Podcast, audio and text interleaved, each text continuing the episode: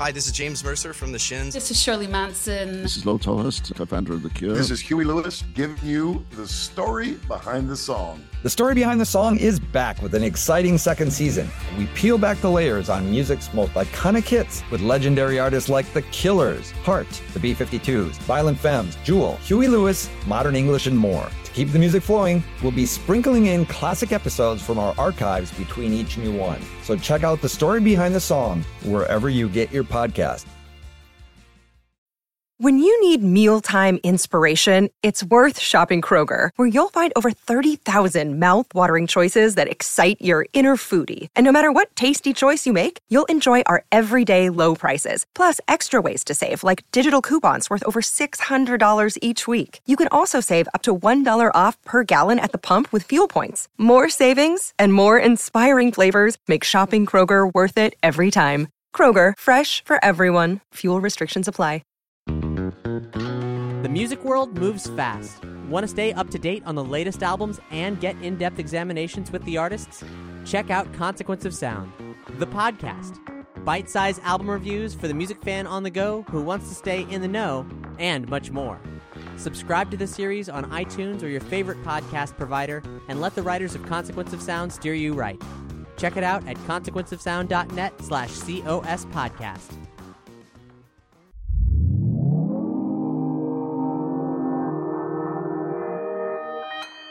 Consequence Podcast Network.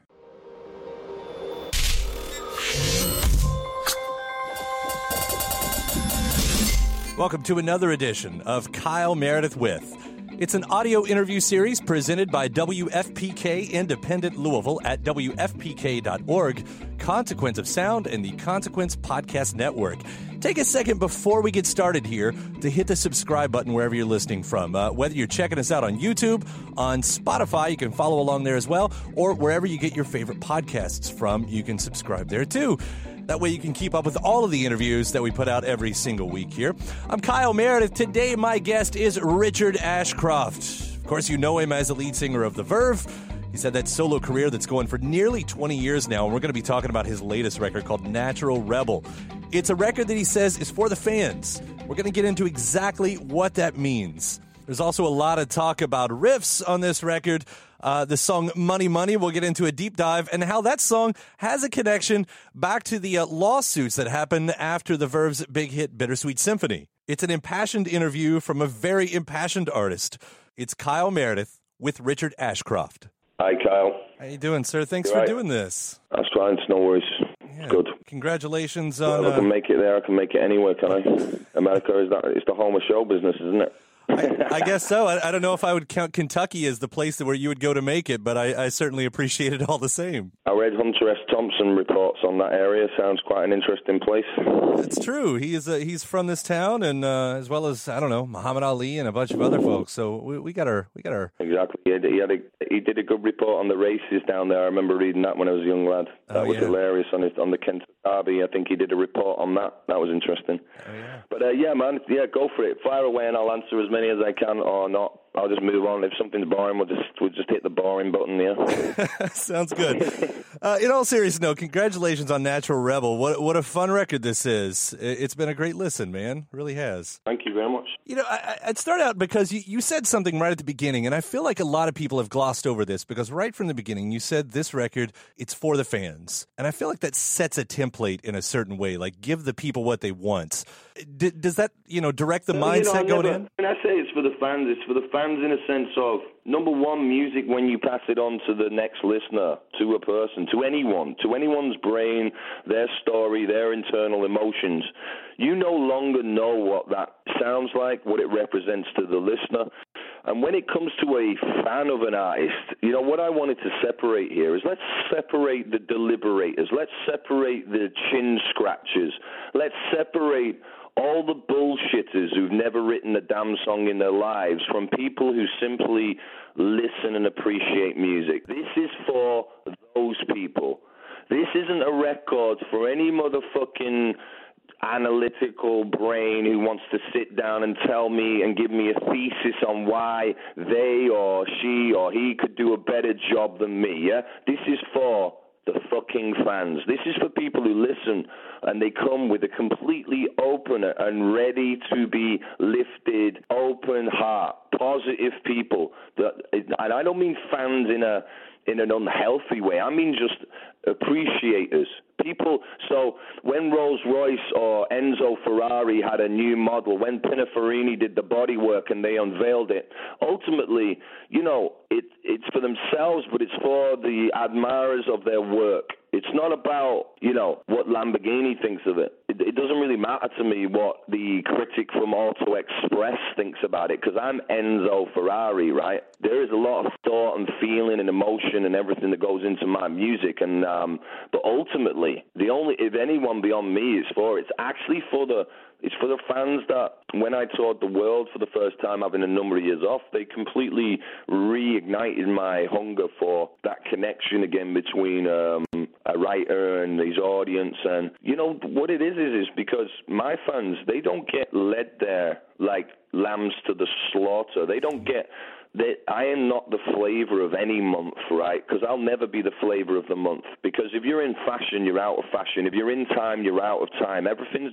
works in a opposite mindset with me, yeah? yeah? So I'm never in fashion, which thank God I'm never in fashion. Do you know what I mean? But what it means is my fans never have the big corporate push, the huge big advertising campaign. My fans have found me over the years through the power of the songs, through word of mouth. So they're great fans to have. This is a solid relationship. This isn't built on just flavor of the month bullshit, you know? So that's why I kind of dedicate it to them because ultimately, beyond me, what am I? I'm just a guy who writes songs, who listens to them himself. I'm a guy who plays concerts in empty rooms. You know what I'm saying? It's like I played a show in a very famous place in Glasgow called the Barrowlands, and basically that's probably the last time I'll play this place. But it's a very famous concert hall, and I signed a load of stars for the fans as they came in because I wanted to make the point that we all talk about these places, these mythical concerts halls, and these bands and artists who play these mythical shows, but without the audience, it's just a guy tossing off on a stage somewhere. Do you know what I mean? Right, right. Without the night, without the audience, without someone working hard to afford a concert ticket to have his to be part of that that that feeling, there was no great night. So often, I think the fans, as it were, they, it's always been a word that's tossed around like some funny little oh the fans, but they are they are the few they are all we've got as an artist. You, you're people who appreciate it because I tell you what, in this day and age, you're gonna have millions of people who don't appreciate what you do. That's certainly true. You better appreciate the people who do. Well, I was, I was, thinking, you know, like when you're when you're writing like that, when you, when you just kind of have that mantra. I mean, it's it seems like to me anyway, it would take the pressure and the weight off of what you could do with an album. Like I think I think some people, and and maybe maybe I'm probably looking towards you know what I've read critically on this that this was not these people part two, and maybe it was important that it wouldn't be these people part two. Yeah, I just don't even think. I mean, ultimately, I'm working on multi. My musical mind doesn't even put me in a genre. It's other people's minds that put me in a box. It's their insecurity. It's their lack of understanding of, of music ultimately. I'm involved in music. Most people are involved in something completely differently, and that includes, of course, the critics, because ultimately it takes death, unfortunately, in this game for people like me to be appreciated. I, but I understand that. I'm a connoisseur, I'm a PhD of this whole culture. I'm part of it, I'm a writer. I mean, I enjoy it. I'm a listener. I understand this culture better than most people. You know, I understand hip hop culture most better than most people. It's just music to me. Hip hop's rock and roll. Rock and roll's hip hop. It's the same spirit. But um, you know, things move on. So right at the moment, I'm working on a on an album that's a completely different sonic palette. But to me, I'm not even thinking about it that way. It's just the way it goes. You know what I mean? This record was done with some great people in a fantastic studio that, you know, the Stones recorded a couple of albums on in the 70s. It's a great old desk. All the gear works perfectly. And also, I believe that gimmickry in music has got to such an extent that when you listen to a song like In My Life or a classic Beatles song or just a great, well performed song from back in the day, you realize that there was no gimmick. It was just the melody, the song, the lyric. That's what the song was about. And everything else was less is more. Now we've gone into instant gimmickry, and I thought something like Birds Fly and songs of that nature, That's How Strong, takes it back to a more time where you'd imagine Otis Redding singing That's How Strong, or Elvis, or, you know, a time where the vocal and the melody and the lyric and the emotion emotion led the song, not the gimmick, not the auto tune, or not this, that, and the other. You know, because once the auto tune's turned off, a lot of these guys are going to have no personality. Right. They're going to have nothing left. You know what I mean? Right, right. So that's why, you know, Lil Wayne's lucky that he established his voice prior to auto tune. You know what I'm saying? But if you're one of those rappers who have just depended on that, the day auto tune becomes like disco is the day that you've lost your character. So uh, an album like this is much more. I, I, I first wrote Birds Fly a number of years ago, and I always felt like it was um, a Buddy Holly influence song, you know? And I think it's about being real about yourself, what you're into. So ultimately, you know, I could go either way. And one one day I do feel like I want to make a record with no human other than myself on it, with all synthetic instruments. But right now, it's easy to be synthetic. It's much harder to be real. It's much harder just to open your voice and sing without any anything on it. It's much harder just to sit with an instrument and express yourself without synthesizing it, fucking it up. Now that was all interesting X amount of years ago, but now it's kind of become a, a thing where it's kind of boring if you understand.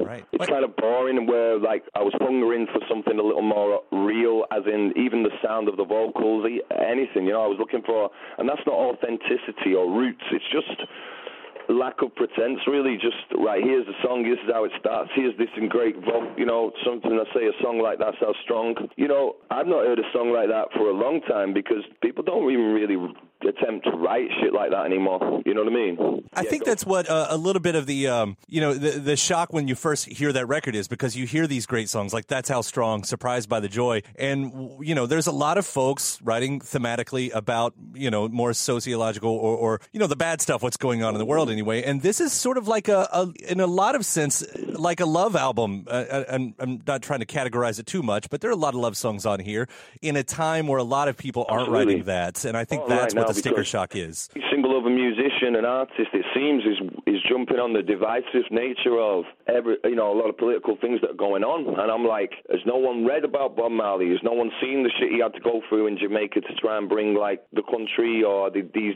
you know, this was life and death.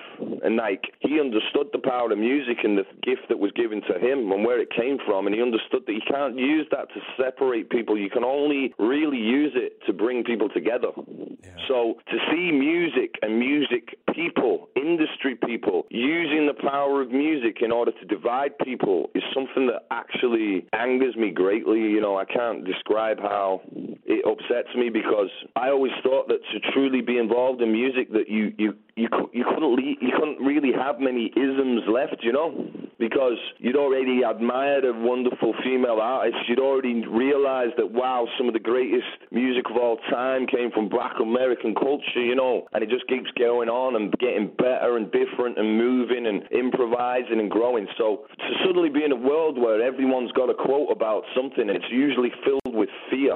And ultimately, after that fearful comment of divisive comment from an actor or a singer or whoever, who actually know nothing about the whole structure of this game, they're just unfortunately pawns in it. They, we know that. Well, I do. But um, unfortunately for them, they're just pawns in it. They think they're on, always think they're on the right side, you see. But what they're forgetting is, is like normal people, you know, when they go and see a show or when they get a record, you know, there, there is a lot of transcendence involved. You need music that echoes, of course, the basic human condition, but also transcendence is important.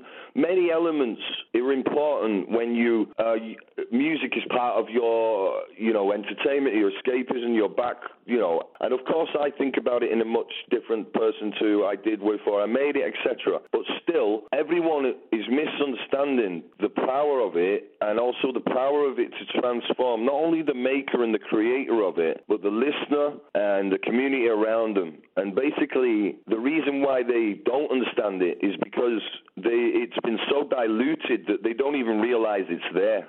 Yeah, there's a there's a lyric so, I'll bring up real quick in Money Money because you said your riffs do nothing at all. Is that sort of what you're hitting at right there? Yeah, exactly. Riffs, you know, even in a sense of you know you know, at the end of it, it's really almost. I wanted to, I wanted to make that outro like uh, guitar, like Steve Wyreman, the guy from Oakland, a good friend of mine who plays the lead at the end.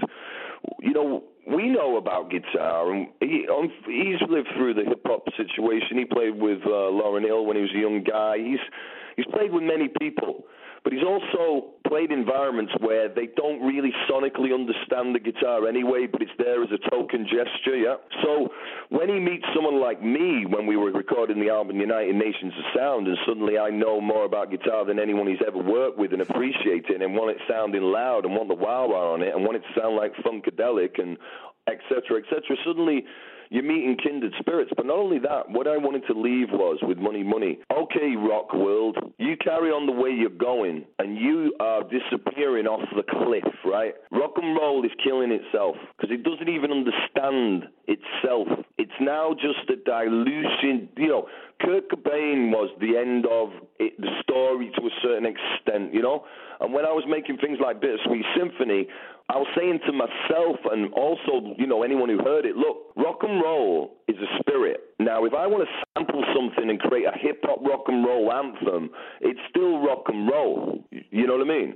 And it's even more rock and roll because what it is again, it's another white English kid influenced by hip hop, sampling some fucking white English guys influenced by black blues guys, and it goes on and on and on. But what, sonically, what I'm saying at the end with Money Money is that you lot are just a Xerox of a Xerox of a Xerox of a Xerox of a Xerox. You don't even know how to reach source point. You've never been there. Base camp is somewhere you never even went. You just went from A to F to whatever to arena tour to this to corporate to that you don't even know what it feels like to be in a 45 minute jam with some musicians and reach some kind of spot where you're all trans. You don't even know that. Yeah. You don't even know what that feels like because you ain't even a musician. So before we toured these last few shows that I had to cancel because of my virus, at one point I'm like, sod this. I got this new riff, so I played this riff for 55 minutes with the musicians. And at one point I said, this is music. You need to be invited because anyone can pick, and that's the beauty of music. It's like a football. You can anyone can kick a ball around. You know, and that's the beauty of it. Anyone can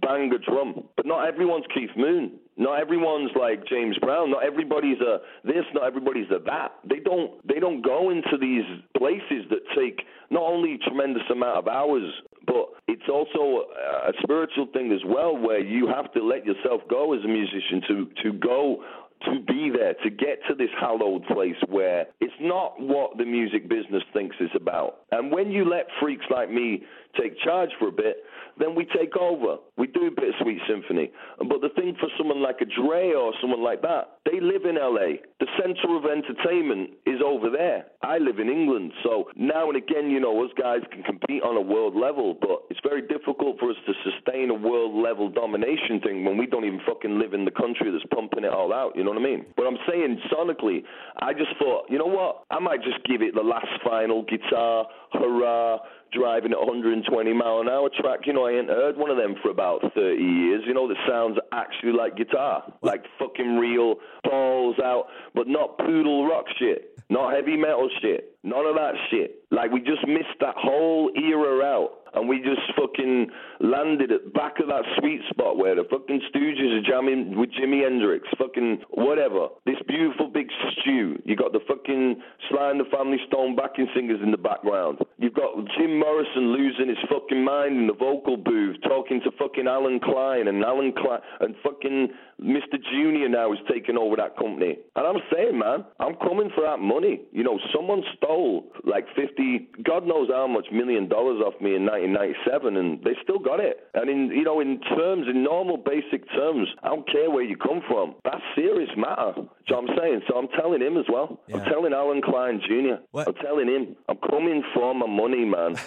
you know, when his dad was around, it's like people could, you know, people could intimidate people by being a gangster, right, in the music industry. Or, you know, basically, unfortunately, for anyone who takes over that business, we now live in a world where anyone can be a gangster.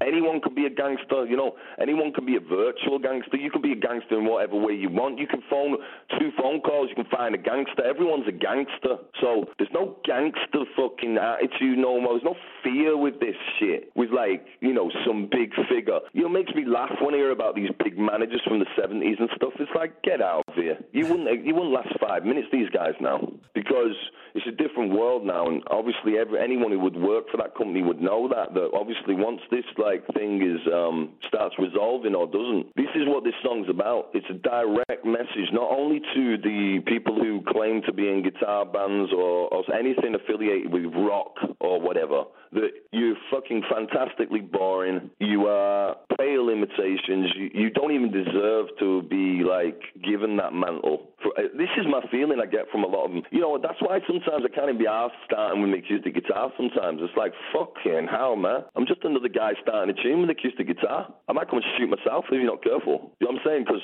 the other ones have done it so boringly that they've even making it tough for me to do it because they've done it so bad. I'm like, shit. I know I'm going to do it well. I know I'm better than everyone, and I all that crap. But shit, you've done such a bad job. I'm kind of semi-ashamed of being in the fucking. You know what I mean? That's how bad a job they've been doing. So they let the baton, they dropped the baton. They all became like, you know, sort of bad sort of Euro dance rock bands and stuff, whatever the fuck, whichever way the wind blows, they blow, you know. So they're, they're all fakes, and uh, they've earned lots of money, all of them, and good luck to them, but they ain't me. They're not fucking the real deal. They're not fucking Liam, not Johnny Cash, not Stone Rose, not the Clash, not the Pistols. They're not nothing. No one's just easy fodder, churning out what their people want them to say, never saying anything fucking particularly interesting. Because that's just what you need to be now in the modern age. You need to be a blank canvas in order for every person, individual, then can project whatever they'd like onto your blank, dumb face. Yeah, I, I, that's where I'm at. Yeah, I, will only uh, uh, tie something loosely together a minute ago because you mentioned Klein, and I don't want to get into all that. I know it's been well said and everything, or a lot said. Um, but when I listen, to, I'm, I'm, happy to. I'm happy for you to use the medium to get the message out to his company. Yeah, man. I, the listen to the last. Put that song on on Natural Rebel. Turn it on in the ABKCO office really loud, and just check that little bit of energy out in the last three minutes. Yeah, just harness that for yourselves. Get in your nice car that my song probably bought, and on the way back to see your yoga guru, just check out the end of that album and think about that think about stealing $50 million off a guy and that that guy's still alive on an island somewhere over there and that you're over there, yeah? And I got millions of fans and people all over the fucking world, man. And I'm like, wow, you, you bold. You lot are bold motherfuckers. You don't even put the song on your website. You're so damn ashamed of it. Yeah, you know? So I'm happy to go there, brother. You can print anything you fucking like because you know why? I'm a free fucking individual. And to me, they're just like, you know, a legacy from a guy who came from another era, who managed to somehow take away 50% of one of the greatest songs of all time from its author and get away with it for 20 years, you know. So I'm cool with it, man. I think anyone, unless you are mentally ill, would always remember the day when $50 million was stolen off them. It doesn't matter if it was 20 years later or five or 50. It's the concept of gangster. I had something of mine which was worth 50 million, 100 It'll go on forever. It's taken from me by a guy from New York. That's all I know. And there's a little proxy piece of paper, and you're telling me that's enough. So I'm cool, man. That's why I got the great. I got a great picture of it. I got. I got so much acting coming. It's to be so funny. I would love to. Basically, if I was them, I would sign for a real life sort of TV show at ABKCO Records over the next few years because it's to be so funny. Some of their internal meetings on how they like handle this shit. Because at the end of the day, they're just people going to work ultimately. Most of the people he worked with are dead anyway. You know what I mean? It's like the Rolling Stones don't even have the balls to fucking have it. It's like, does it take me on my own to fucking do it? Rolling Stones can't even fucking have ABKCO. You know what I'm saying? That's how fucking, that's how fucking bizarre it's got. You got like a super fucking Big Mac truck, and they don't even want to turn left and run over the bug. They don't even want to go turn left. I, but I'm like, yeah, I'm happy now. I understood basically. I was just looking at a certain situation that happened a few weeks ago, and I'm like, okay, I get it. I understand what's necessary now. So it's interesting you brought that up because ultimately it's all part of the same story. It's like I realized I filtered it down what had happened back in '97. I filtered it down to its raw essence. A gangster stole 50% of something that's worth at least $100 million already. So that, you know, at least. So you know, I'm never going to forget that. Fortunately, I was just broke. That's all I learned. You know, if it wasn't, if I wasn't watching religious epics, I was watching Scarface. So, yeah, you know, this is beautiful for me. This part of my life story is doing good because it's part of this epic story, which starts with the Staple Singers, which starts again with the story of music and the story of the manipulation and this and the kind of outright just you know like I say the dilution of the spirit, the capturing of the spirit, the marketing of the spirit, the death of the spirit, the reawakening of the spirit, not only personally but as a as a genre, as a community that we are no longer going to be used as little pawns in some pathetic little political bullshit game because we're actually we hold the keys to something way more powerful. It's just that, you know, if you don't realize you got the keys, then you don't realize you got the keys. You know what I'm saying? But it ain't the young people, you know, it's the young people who are going to smash the door through as usual, you know. And that's why I always look at hip hop. I always look at where it's going, what's happening in that culture. Is that got saturated to the point where they can't even find a way through, or what's happening? Do you know what I'm saying? So there's always innovation sonically going on. Don't get me wrong, and there's great people around the world, but unfortunately, the great ones don't get heard at the moment because don't fit into the caricature. They don't fit the archetype. That's why Natural Rebel won't be doing any business in America. That's why no one's going to hear about it. That's why no one will hear these hugely catchy songs because I don't fit the type, man, and I'm cool with that. Because if you fit the type too much in 2018, you better worry about yourself. You uh, better look in the mirror. You're like, shit, I'm so 2018. Well, you must be a dumb motherfucker then. I love what you're doing, Richard. I really do. And Natural Rebel, I mean, we're going to be playing it here. So uh, I appreciate talking to you. you I love hearing this record. I love keeping it. And take care. All right. You take care, too. To everyone there. Take care, mate. Bye bye. Bye. My thanks to Richard Ashcroft. And again, the new record is called Natural Rebel. I'll also point out, just as a personal aside, uh, this is the 10th anniversary of the final album from The Verve called Fourth. And I love that record. And if you haven't listened to that record in a while, I think it sort of got looked over a bit too much in the, uh, in the States here when it was released. Uh, go back and check out that record as well. And if you haven't already, please do hit that subscribe button that's right in front of you. Uh, whether you're checking us out on Spotify, on YouTube, or wherever you get your podcast from, Follow along there as well. After that, you can head over to WFPK.org. That's where I do a show every Monday through Thursday from noon to 3 Eastern, where you can also find some bonus episodes of this series. I'm Kyle Meredith. I'll see you next time.